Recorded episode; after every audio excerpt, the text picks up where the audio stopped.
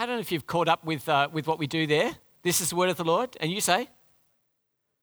Great, that's really good. Um, does anyone know why we do that? Just a bit of mindless repetition is good for our hearts. Is that? Sorry, Jeff, you got it. You got it right. Yes. Okay. Good. Uh, good. Okay. Well, that's great. No. Um, what we're trying to do is we're trying to affirm when we hear God's word that it's good and that it's God's, and that we. I think sometimes after we hear the readings, our, our hearts can be bent to thinking, I'm not sure I want to do that. And part of us reinforcing the fact that we're acknowledging together, this is the word of God, is actually us saying, I'm now going to sit underneath it. Okay? So if you can help us in that practice, that would be great. And I think, um, Decky, you're almost ready to go there. Is that right, mate? You're ready to, bust it out. That's great. Uh, I'm going to pray for us and ask that God would help us as we spend our time together. So let's pray. Heavenly Father, thank you for this letter to the Philippians. I pray, Lord, that you would open our eyes now, be at work by your Holy Spirit, challenge and change us. We pray for Jesus' sake. Amen. All right, so we're in our second message on the book of Philippians, and we're actually getting to the book of Philippians. So that's, uh, that's pretty good. Uh, last week we talked about the background, and this week we're going to dive into those verses that were just read for us. But I want to start by telling you about a bad day. A bad day. Uh, does anyone know what that is? Ice cream, yes. And uh, it's, it's, it's, a, it's a great deal of sadness when it comes to ice cream, isn't it? So uh, when it's there, it's not in here and something bad has happened already. So you're having a bad day, ice cream on the ground, and everywhere you look, there are just queues of people, right? Ice cream on the ground, queues of people. You are just having a terrible day, okay? Absolutely appalling. Until, yeah, there we go. That's how you're feeling, bad day time, until you look up and you realize where you are. Okay. Now, you can have a bad day. You can have a bad day. But I think what happens for us is often our world collapses down to our circumstances and we fail. We, are just having a terrible, oh, that kid. We're having a terrible day, right? Right where we are. And we fail to recognize where we are. And if we looked up, we'd recognize that even having a bad day at Disneyland is much better than having a bad day somewhere else. So you may as well, you may as well look up and enjoy where you are. Tonight, I want us to look up. I want us to see uh, a different view, a view of ourselves, a different view of our church, and a different view of our prayers. Uh, so that's not a very big aim, is it? Easy aim. We're just going to change those three things. No problems at all. No, it's going to be a lot of work, and that's why I prayed at the start, because God's going to help us. All right, in order to get us into thinking afresh, we're going to be looking at these opening verses of Philippians, uh, verses 1 and 2, the bits that we race past, and ordinarily we just go, Oh, Paul, yeah, tell us, let's get to the really important stuff. I want to show you that there's some good stuff right at the start here. So, uh, census night again. Uh, how would you describe your relationship to Jesus? Would you say you're friends with Jesus? Uh, maybe you're a follower of Jesus. Maybe Jesus is just a curiosity to you. Maybe you're a student, he's a good teacher, you're a student. Maybe you've got something else that you'd say. Me and Jesus are homies or something like that. I want you to see at the start of this letter that Paul tells us something about his relationship with Jesus. Have a look with me at Philippians chapter 1 and verse 1. It says here, Paul and Timothy, he's actually writing with Timothy, who helped found the church. Paul and Timothy, what are they called here? Servants of Christ Jesus you see, for Paul, the descriptor that he wants to have in his relationship with Jesus is servant, or elsewhere we might see the word slave. Slave or servant. Now, it's one thing to say that Jesus is my friend, in which case I put my arm around him and I have a good time hanging out with him. If I'm Jesus' servant, the question then becomes what would this description change for you? If you thought my primary form of address to Jesus is, Here's my well, what does a servant need, incidentally? What does a servant need? A master, right? He's my master. I'm his servant. How do you think that helps me relate? See, if Jesus is just my friend and he says, I'd like you to go and make disciples of all the nations, you might say, Thanks, Jesus, you, can't mean me. If he's my master and he tells me, Go and make disciples of all nations, that changes the dynamic, doesn't it?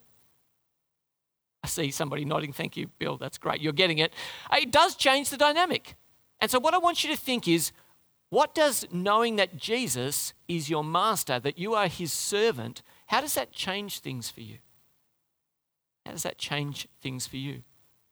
Well, I said I wanted to change how you think about this gathering as well. So let me ask you, what do you think about this gathering? Uh, how would you describe this gathering? It's a gathering of friends. Well, hopefully, increasingly, we're getting to know one another and that we might be friendly together. A gathering of friends. Maybe it's a gathering of fanatics. There's not enough energy here for us to be fanatic. so let's, let's, scratch that one off the, uh, off the list, okay? Uh, maybe it's a bunch of God botherers. I love this. It's just one of my favourite turns of phrase. Oh, you're all a bunch of God botherers. I think it's hilarious. If it's God's invitation, incidentally, why would it be a problem to bother him? Uh, maybe you're a bunch of Anglicans. No, no, we're not a bunch of Anglicans. Okay, very good. Maybe you have another descriptor for us. Uh, in Philippians 1b, it says this Paul is writing to who? Have a look with me. God's holy people in Christ Jesus at Philippi. So, what's his descriptor of us? He says that this gathering is a gathering of holy people. You could even say it's a gathering of saints. What are the implications if we were to be addressed tonight as a gathering of saints? What does this tell us about what we should be like? Well, what it tells me is I can grab the mic now and go for a walk to the fort and have a chat with someone who's holy.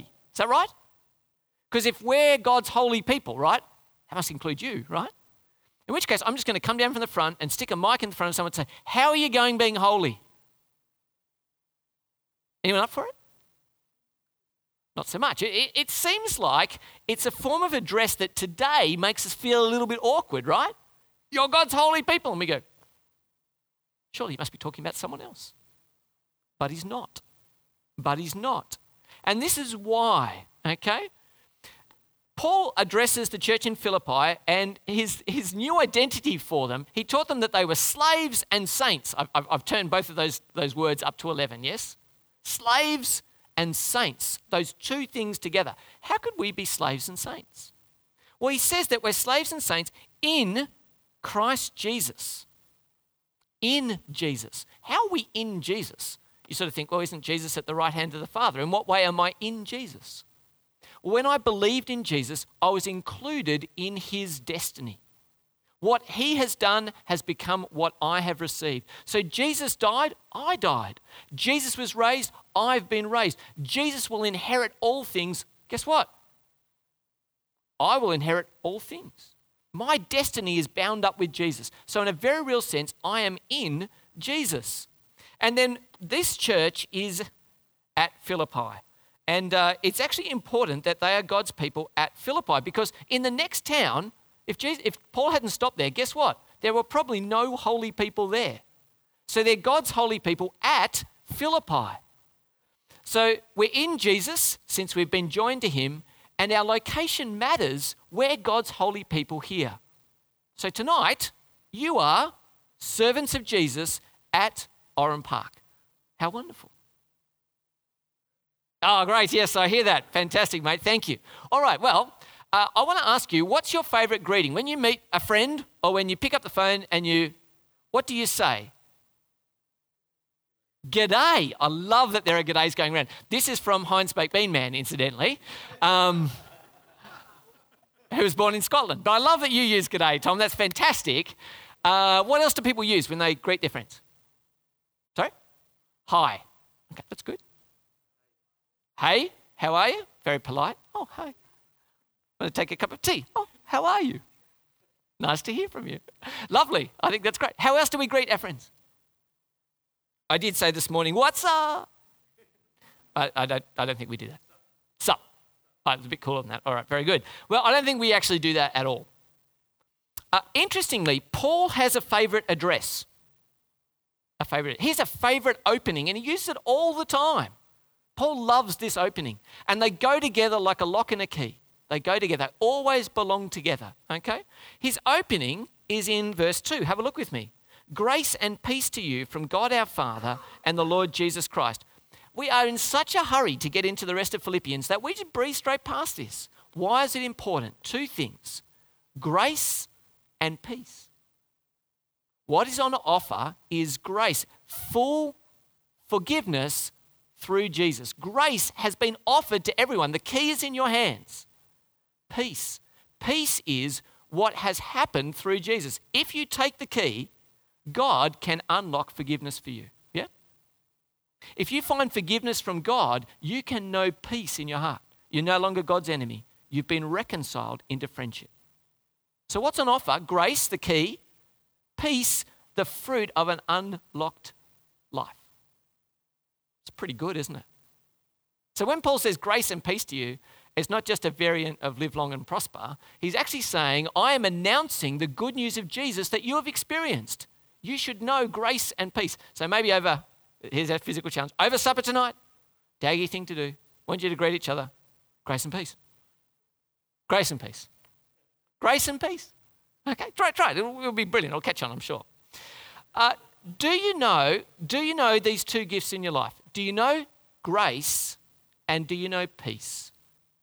Peace is absolutely one of the most precious gifts of God. And if you do not know forgiveness in Jesus, it is so hard to find. In fact, I'd argue it's impossible to find elsewhere. Do you know these gifts in your life? And then I want to ask you if you say yes, which is the answer we all want to say, how do you experience them? What does it feel like to have God's peace? Have a think about that. Uh, do you know what a good apple is? Do you know what a good apple is? What, what characterizes a good apple? Crunch. Yes. What else? Juice. Juicy. Yeah. Sorry? A burst of flavor. Fantastic. Uh, I know what I don't like in apples. Um, I don't like them to be flowery. You know, you know, do you know what flowery? People, yeah, flowery. Okay, good. Don't like that. Uh, and I don't like them to be too big.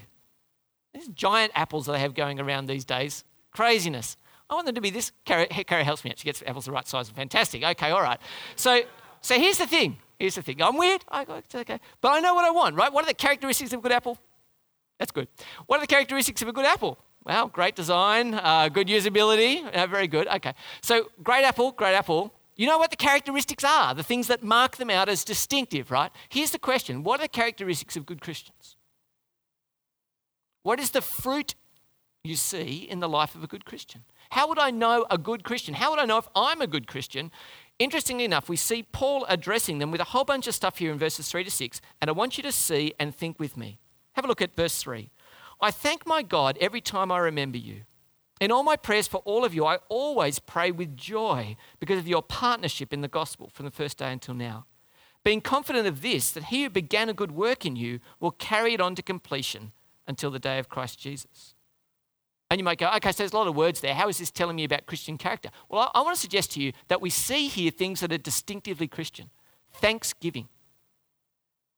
Because if you're not a Christian and you realize that something is really good, right? I'm a dawn fan, right? So I, I go and look at the dawn, the, the new morning coming up, and I look at it and I go, God, you're awesome. Thank you for making this beautiful day. If you're not a Christian, what do you do? Wow, this is an amazing day. It's a bit lonely here in my own head, in my big, empty physical universe that has no spirituality or divinity. Where do you take that? Do you see?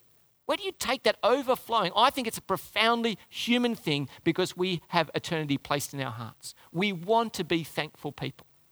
And so I think it's, it's distinctly Christian to be full of thanksgiving. Paul says, I, I thank my God every time I remember you. In all my prayers for all of you, I always pray with joy. Isn't he wonderful? It's distinctly Christian to be praying, obviously, to the Father through the Son by the Holy Spirit. We're, we're praying people. That's distinctive. And Paul is a huge prayer. I love. I love the way he prays. One of the things that Mark is out, he says, I always pray with joy. It was funny because this morning, Tom's wife, Joy, was here. We said we always pray with joy. There was a sneaky look around as people looked and found joy in the congregation. That's not what we're saying. We don't always pray with joy, although I hope you do, Tom. Great. Um, what we're saying is we have in our hearts an overflowing sense of delight and thankfulness. It, it's woven together. It's not happiness, it's deeper than that, and it survives hardship and wells up because of the goodness and faithfulness of our God. I always pray with joy, Paul says. Now, that is a Christian distinctive.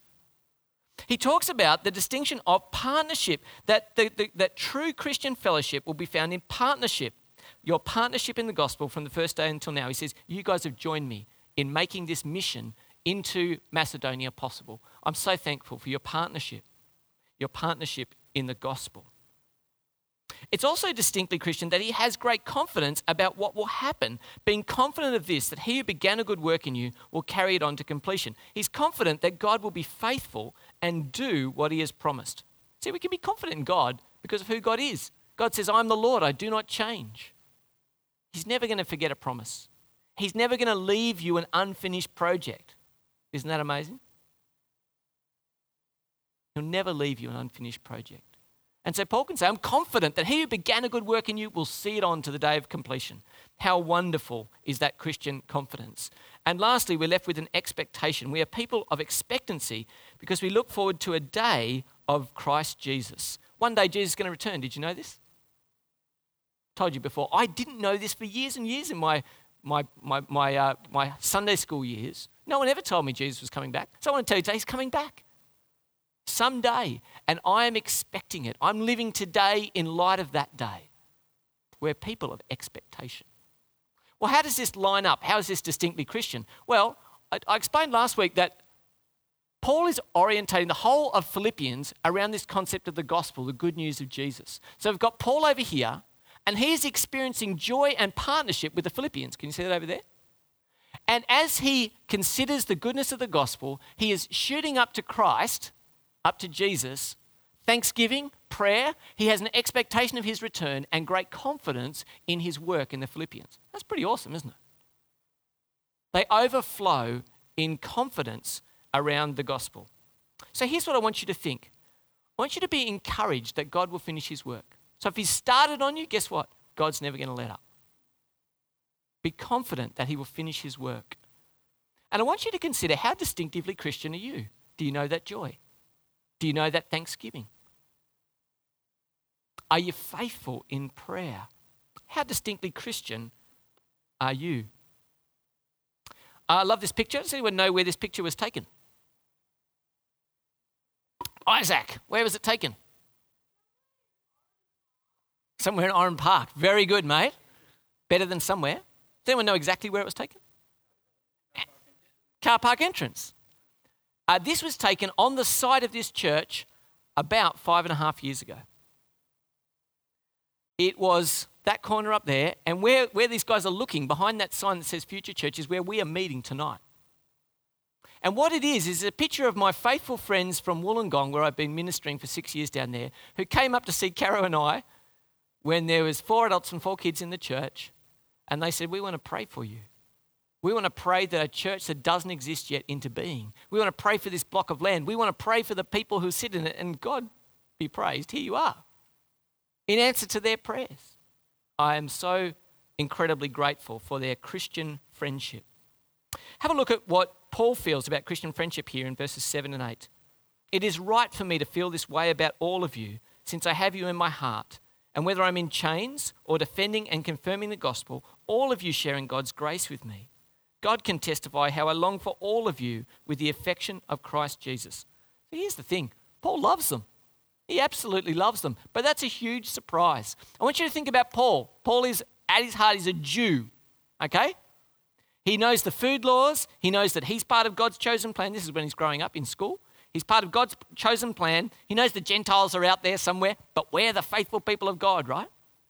Imagine if you told him when he was at school that one day he'd be in prison in Rome for Jesus' sake, writing to a bunch of Gentiles in Macedonia and telling them how much he loved them. Mind blowing. He would not have believed it. How has this connection come about? Because of the gospel. Because Paul has found Christian friendship around Jesus of the most unlikely people in the world. It's extraordinary, isn't it? So Paul's in prison in Rome and he writes a love letter. I think it's not quite a love letter, but he writes a letter of friendship to this church in Philippi to say, You are on my heart. My heart overflows. My prayer overflows for you. And he mentions uh, their partnership in the gospel, and that's the best expression of their friendship. And it came through a man called Epaphroditus. And I said this morning, more kids should be called Epaphroditus, I think. Uh, what had happened was the Philippians knew that Paul was in jail in Rome, and they had sent Epaphroditus over a thousand kilometers from Philippi to jail in Rome to pay some of Paul's expenses and to show love and care for him. How extraordinary. In response, Paul is writing back to say, I love you guys. You're awesome. Thanks for your gift. That's the heart of what we're seeing here. Um, so, what I want to ask you is do you know these sort of gospel friendships? Friendships that are not just formed around common interest, but around a common Saviour. Do you have friendships like that? And if you do, how could you express them better than you are now? So, I've got a mate I'm thinking of right now who I need to call and say, Brother, I want you to keep running the race. I'm praying for you. How do we express Christian friendship? All right, a uh, little bit, uh, little bit of involvement here. Consider what would you pray for? If you had to pray for uh, your sports team, what would you pray? And Darren, we get your Care and Connect cards, so we know what you're praying. What do you, what do you ask us to pray? Sharkies Premiership. Okay, very good. All right. So if you're going to pray for your sports team, it's not very complex, isn't it?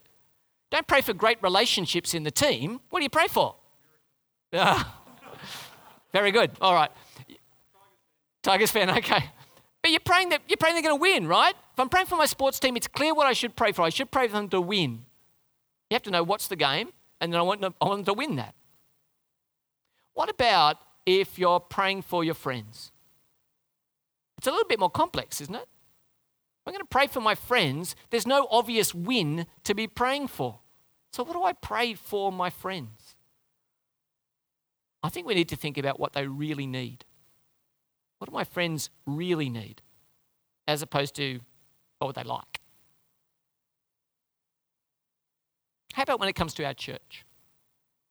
Assuming that you are ready to pray for your church family, you can see this is a big night at uh, New Life at Night. That's a joke. That's 10 a.m. Okay, very good. Um, so, what do you pray for your church family? I, I think we have to know what's God's plan for them. So, if I'm going to pray for church, what do I pray? Lord, pray that the lights don't go out tonight, and the more people don't get lost coming. What do we pray? We have to know God's will. So let's turn and see what Paul prays. He prays for them very beautifully in verses 9 to 11. So let's have a look at them. And this is my prayer that your love may abound more and more in knowledge and depth of insight, so that you may be able to discern what is best and may be pure and blameless for the day of Christ, filled with the fruit of righteousness that comes through Jesus Christ to the glory and praise of God. What does Paul say? He says he wants more love. Love is the engine here. Love is the engine. What does he want to pray? He wants to pray for a wiser love, that your love may abound in knowledge of God and depth of insight into his purpose. If you have a more informed love that knows and grows, then something will come from it. You'll have more discernment. You're like, okay, did I need more discernment? What are, what are you discerning? You're discerning what's best not what the world tells you is most important, but what is best. You will be people, if you have a better love, who will understand what is best. And what's the point of having that? Because if you know what's best, then you will make more pure choices and you'll make a holy life. And you can help me out know why does it matter that you live a holy life? Who are you guys? God's holy people. So that's why we need to do it, right? God, Please give us more love that we might have more discernment, that we might make pure choices, that we might truly be your holy people. So, if that's what God wants, shouldn't we pray differently? The answer is great, excellent. When it comes to purity, holiness is the game. And Paul says he wants the Philippians to be blameless. He wants them to be filled with fruit and he wants them to be ready for that final day. When he says he wants them to be full with the fruit of righteousness, there's a great, pa- a great passage uh, if we have a look here. The fruit of the Spirit is, can you read it with me? Love, joy, peace, forbearance, kindness, goodness, faithfulness, gentleness, and self control. Against such things there is no law. Wonderful. Here's what I want to tell you pick a fruit. Pick a fruit of righteousness that you want to pray that you will see in your life. Lord, give me more. What are you going to say? Pick one. Actually, pick one. Don't just think about picking one. Write it on the Care and Connect card. This is my fruit. I'm picking good, glad. Can't see much writing, but that's good. Uh, glad that you picked a fruit. So, what we want to do is we want to be ready for the day of Christ, bearing the fruit of righteousness. I say, let's get started on one of them. I want to finish with this picture here. Uh, it's a picture called Earth Rise. Earth Rise. It was taken from Apollo 8 as they came around the back of the moon. They became the first humans in all human history to see the Earth rising over the top of the moon. How good is that? Well, okay, I'm a nerd. I like this stuff. I think it's pretty amazing. Now, that is what I call a changed worldview, okay? You can't see that view unless you're coming around the back of the moon. You've changed your worldview.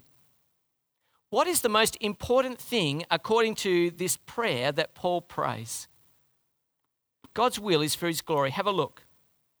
The end of verse 11 filled with the fruit of righteousness that comes through Jesus Christ, what? To the glory and praise of God. See, the end is that God will be glorified and praised. So Paul doesn't pray for his situation. He doesn't say, please pray, I'll get out of jail. He doesn't pray for his situation. Instead, he prays for their transformation, that they be changed in light of their destination, i.e., that one day they'll face God. So God, Paul doesn't pray for his situation, but for their transformation in light of their destination, which is seeing God face to face. If that's what Paul prays, then question, shouldn't we pray differently? Yeah, yeah, we should. Okay, great. Here's our challenges to finish up with. I think we need to embrace our identity. Are you servants of Jesus? The answer is Are you God's holy people? The answer is Fantastic. Embrace your identity. We need to express our distinctive. So if we are actually Christian, we need to act in a way that shows, bears fruit for God. We need to express our distinctives. We need to enjoy our partnership. We're here, we're God's saints in Oran Park for Jesus. We need to express our partnership by going about our work with passion and enjoyment together. And lastly, we need to expand our prayer. We saw tonight how Paul prayed for the Philippians, and my challenge would be how are we going to pray for one another? We need to expand, expand our prayer. Let me pray. And then we're going to have uh, question and answer time. Heavenly Father, thank you uh, for the challenge tonight. I pray that you might impress on our minds that we're your servants, that you have made us your holy people in Jesus and that we might have a passion, Father, for your glory, filled up with love and devoted to you. We ask it in Jesus' name. Amen. Okay, questions. What questions do we have off the back of tonight's sermon or anything else that's happened recently? Have you got questions?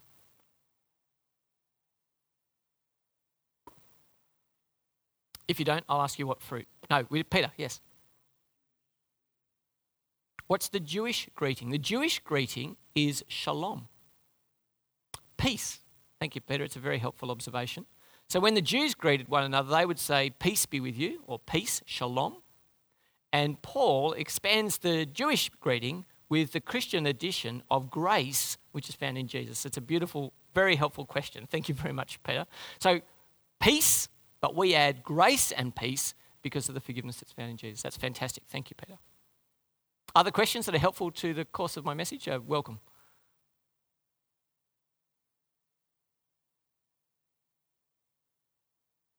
No other questions? No? Great. Oh. Oh, Peter, go again. Sorry, Peter. Why was Paul singing in jail? Because he was not into swearing. Yes, very helpful. So when Paul was beaten with rods and chained in jail, and Peter and I had a good conversation on this last week. I think it's very helpful. Instead of swearing because of the pain, he's singing. And so wonderfully, the Philippian church is founded in joy, in hymns in the middle of the night. It's founded in praise and joy, which I think is beautiful, Peter. And the whole jail was listening, absolutely. They couldn't tune out these men who were singing through their pain. Wonderful. Fantastic. All right. Well, we might uh, we might end uh, Q and A there. If you've got additional questions, you can always find me afterwards.